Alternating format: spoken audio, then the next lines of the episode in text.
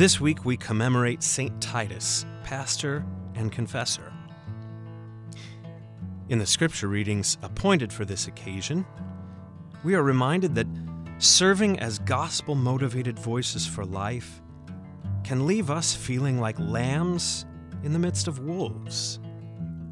Yet there is one who has supported us since even before our birth, and he accompanies us all the way to old age. Our Heavenly Father populates his flocks with endangered little ones, and he himself dispatches us as his people to safeguard especially the least of these.